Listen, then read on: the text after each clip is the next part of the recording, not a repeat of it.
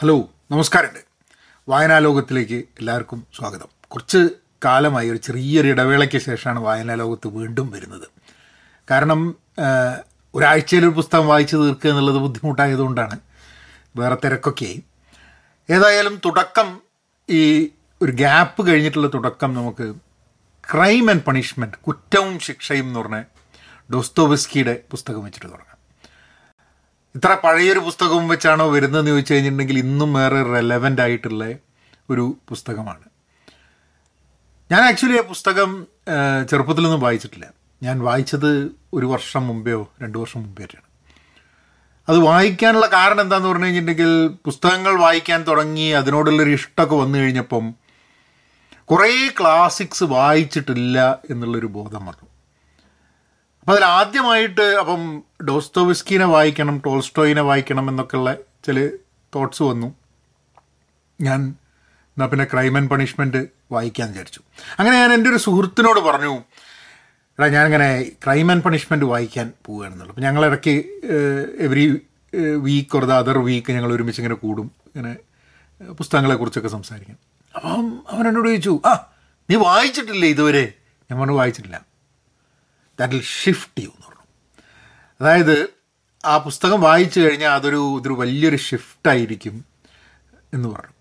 അതിനിട്ട് ഞാൻ പുസ്തകം വായിച്ചു. പുസ്തകം എന്റെ അടുത്ത് ഉണ്ടായിരുന്നത് ഒരു മലയാളം വേർഷനാണ് മലയാളത്തിൽ വായിക്കാൻ തുടങ്ങി പക്ഷെ വായിക്കാൻ പറ്റിയില്ല. കാരണം എന്തോ മുമ്പൊക്കെ എനിക്ക് മലയാളത്തിൽ റഷ്യൻ നോവൽസ് ഒക്കെ ഞാൻ ഇപ്പോൾ മാക്സിം ഗോർക്കിയുടെ അമ്മ അതൊക്കെ ഞാൻ മലയാളത്തിലാണ് വായിച്ചിട്ടുള്ളത്. പക്ഷെ ഇപ്പം എന്തോ മലയാളത്തിൽ വായിക്കുന്ന സമയത്ത് എനിക്ക് ആ പേരുകളും കാര്യങ്ങളൊക്കെ I was finding a difficult to read അങ്ങനെ ഞാൻ ലൈബ്രറിയിൽ നിന്നൊരു ഇംഗ്ലീഷ് വേർഷൻ ആ പുസ്തകത്തിന്റെ എടുത്തിട്ട് ഇംഗ്ലീഷിലാണ് അത് വായിച്ചത്.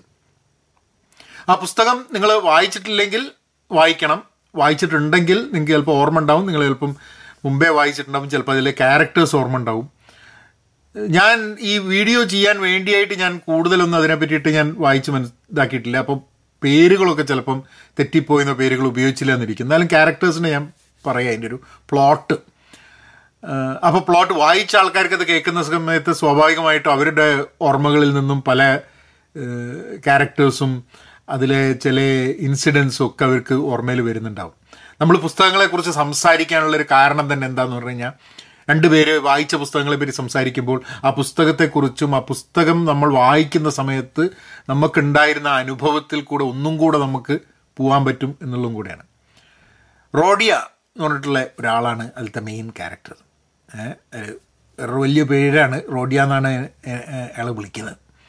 അയാൾ അമ്മയും അനിയത്തിയൊക്കെ. അപ്പം അയാൾക്ക് അയാൾ ഈ നോവൽ തുടങ്ങുന്നതിന്റെ ഭാഗമായിട്ട് തുടക്കം തന്നെ അയാൾ ഇങ്ങനെ ഒരു ഒരു ക്രൈം കമ്മിറ്റ് ചെയ്യാണ് അതായത് അയാൾ താമസിക്കുന്ന ആ അപ്പാർട്ട്മെന്റ് കോംപ്ലക്സിലെ ഒരു ഒരു അവിടുത്തെ കെയർ ടേക്കറായി കെയർ ടേക്കറല്ല അവിടുത്തെ എന്താ പറയുക ലാൻഡ് ലേഡി ആയിട്ടുള്ള ഒരു ഒരു സ്ത്രീയെ വയസ്സായ ഒരു സ്ത്രീയെയും അവരുടെ മകളോ മകളോ മകളല്ല നീസോ അങ്ങനെ ഒരാളെ അവർ രണ്ടുപേരെയും കൊല്ലുകയാണ് ആ കൊന്നു കഴിഞ്ഞിട്ട് അവരുടെ അതായത് ഇയാൾക്ക് പൈസ ഇല്ല അടവ് കൊടുക്കാൻ പൈസ ഇല്ല അങ്ങനെയുള്ള കുറേ സാധനത്തിൽ ഒരു ഒരു സ്റ്റേജിൽ ഇയാളങ്ങ് കൊല്ലും. അത് കഴിഞ്ഞിട്ട് ഇയാളുടെ ആ ഒരു ഒരു മോറൽ ഡിലേമയാണ് ഈ മൊത്തം സംഭവം അതായത് ചെയ്തത് തെറ്റാണ് ഇയാൾ ആണ് എന്ന് ആർക്കും തോന്നുന്നില്ല എന്നുണ്ടെങ്കിലും ഇയാളാണെന്നുള്ള ഇയാൾക്ക് അറിയുന്നത് കൊണ്ട് ഇത് പുറത്ത് പറയണോ എന്താ ഏതാന്നുള്ളത്. അപ്പം നാട്ടിൽ ഇയാളുടെ അമ്മയും ഇയാളുടെ അനിയത്തിയുണ്ട്. അവർക്കൊക്കെ വളരെ ബുദ്ധിമുട്ടാണ്. ഇയാൾ ജോലി ചെയ്തിട്ട് അങ്ങോട്ട് അയച്ചു കൊടുക്കാൻ പൈസ എന്ന് വിചാരിക്കുകയാണ്. പക്ഷേ ഇയാൾക്ക് നടക്കുന്നില്ല. അങ്ങനെ ഒരു അനിയത്തി എവിടെയോ ഒരു സ്ഥലത്ത് ജോലി എടുക്കുന്നുണ്ട്. അവിടുത്തെ ജോലി എടുക്കുന്ന ആൾ അവരുടെ മേലെ ഒരു അഡ്വാൻസ്മെന്റ് ചെയ്യുന്നു. അങ്ങനെ അവിടുന്ന് ജോലിയിൽ നിന്ന് പോകുന്നു. അങ്ങനെയൊക്കെയുള്ള കുറേ ഈവൻസ് അവിടെ നടക്കുന്നുണ്ട്. റോഡിയന്റെ ഒരു അടുത്ത സുഹൃത്തുണ്ട്. ആ സുഹൃത്ത് ഒരു വളരെ ചാമിങ് ആയിട്ടുള്ളൊരു കക്ഷി. അയാൾ ഒരു ബിസിനസ് ഒക്കെ ചെയ്തിട്ട് എന്തോ പ്രിന്റിങ്ങിന്റെ സാധനം അപ്പോൾ ഇയാളെ കൊണ്ട് എഴുതിപ്പിക്കുന്നൊക്കെ ഉണ്ട്. എന്തെങ്കിലും എന്തെങ്കിലുമൊക്കെ ഈ ബിസിനസ് എന്നൊക്കെ ഇയാൾക്ക് ജോലിയുടെ ഭാഗമായിട്ട് റോഡിയക്ക് അയാളെ കൊണ്ട് ചില പുസ്തകം കറക്റ്റ് ചെയ്യിപ്പിക്കുക എഴുതിക്കുക പ്രൂഫ് ചെയ്യിപ്പിക്കുക അങ്ങനെ എന്തൊക്കെ ഒരു പണിയൊക്കെയാണ് ഇയാളുടെ സുഹൃത്ത് ഇയാൾക്ക് കൊടുക്കാൻ വേണ്ടി ശ്രമിക്കുന്നുണ്ട് പക്ഷേ ഈ ഇത് ചെയ്തോട് കൂടിയിട്ട് ഈ ക്രൈം ചെയ്തോട് കൂടി റോഡിയ ഭയങ്കരമായിട്ടുള്ളൊരു ഒരു ഒരു മെന്റലി സൈക്കോളജിക്കലി ഭയങ്കരമായിട്ട് ഹേർട്ടായിട്ടാണ് ആ രീതിയിലാണ് നടക്കുന്നത്.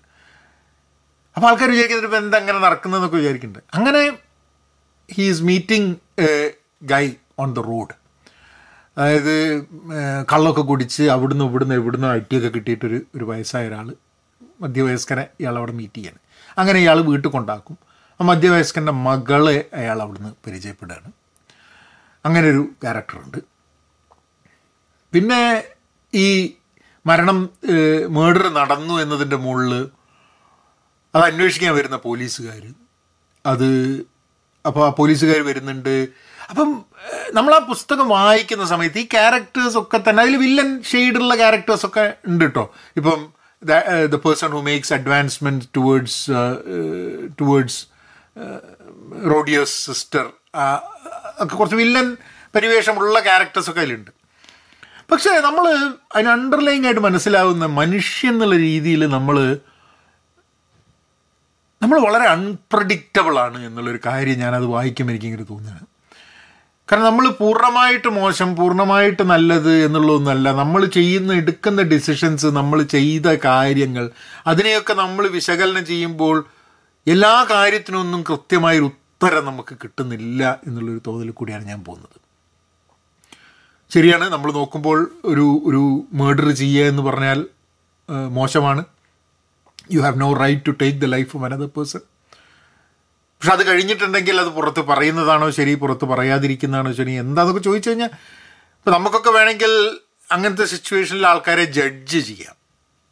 എനിക്ക് തോന്നുന്നത് നോവലുകളൊക്കെ നമ്മളെ ചെയ്യുന്നൊരു സംഭവം എന്താണെന്ന് പറഞ്ഞാൽ നമുക്ക് ലോകത്തെക്കുറിച്ച് യാത്രകൾ മനുഷ്യനെ മാറ്റുമെന്നുള്ള പോലെയാണ് കഥകൾ നമ്മളെ മാറ്റുന്നത്.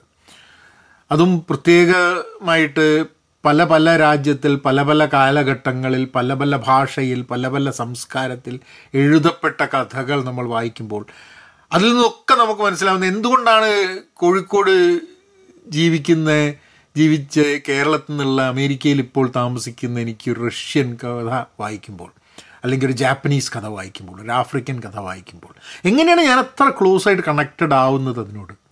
കാരണം അണ്ടർലൈങ് ആയിട്ട് നമ്മളുടെയൊക്കെ ചില ഭീതികളും നമ്മളുടെയൊക്കെ ചില ആകാംക്ഷകളും കാര്യങ്ങളും ഒക്കെ വളരെ ഒരേപോലെയാണ് എന്നൊരു തോന്നലാണ്. അപ്പം ക്രൈം ആൻഡ് പണിഷ്മെന്റ് ഇനിയും ഞാൻ വായിക്കുന്ന എനിക്ക് തോന്നുന്നു കേട്ടോ. എന്റെ ജീവിതത്തിൽ ഇനിയും ക്രൈം ആൻഡ് പണിഷ്മെന്റ് വായിക്കാൻ ഞാൻ സാധ്യതയുണ്ട്. കാരണം ഇപ്പം എന്റെ സുഹൃത്ത് പറഞ്ഞ മാതിരി ഒരു ഷിഫ്റ്റാണ് എന്ന് പറഞ്ഞ പോലെ ഞാനത് പ്രോബ്ലി ഒരു ഇരുപതാം വയസ്സിൽ വായിച്ചിട്ടുണ്ടായിരുന്നെങ്കിൽ അമ്പതാം വയസ്സിൽ വായിക്കുന്ന സമയത്ത് ചിലപ്പം അതിൽ വലിയൊരു മാറ്റം വരുമായിരുന്നു.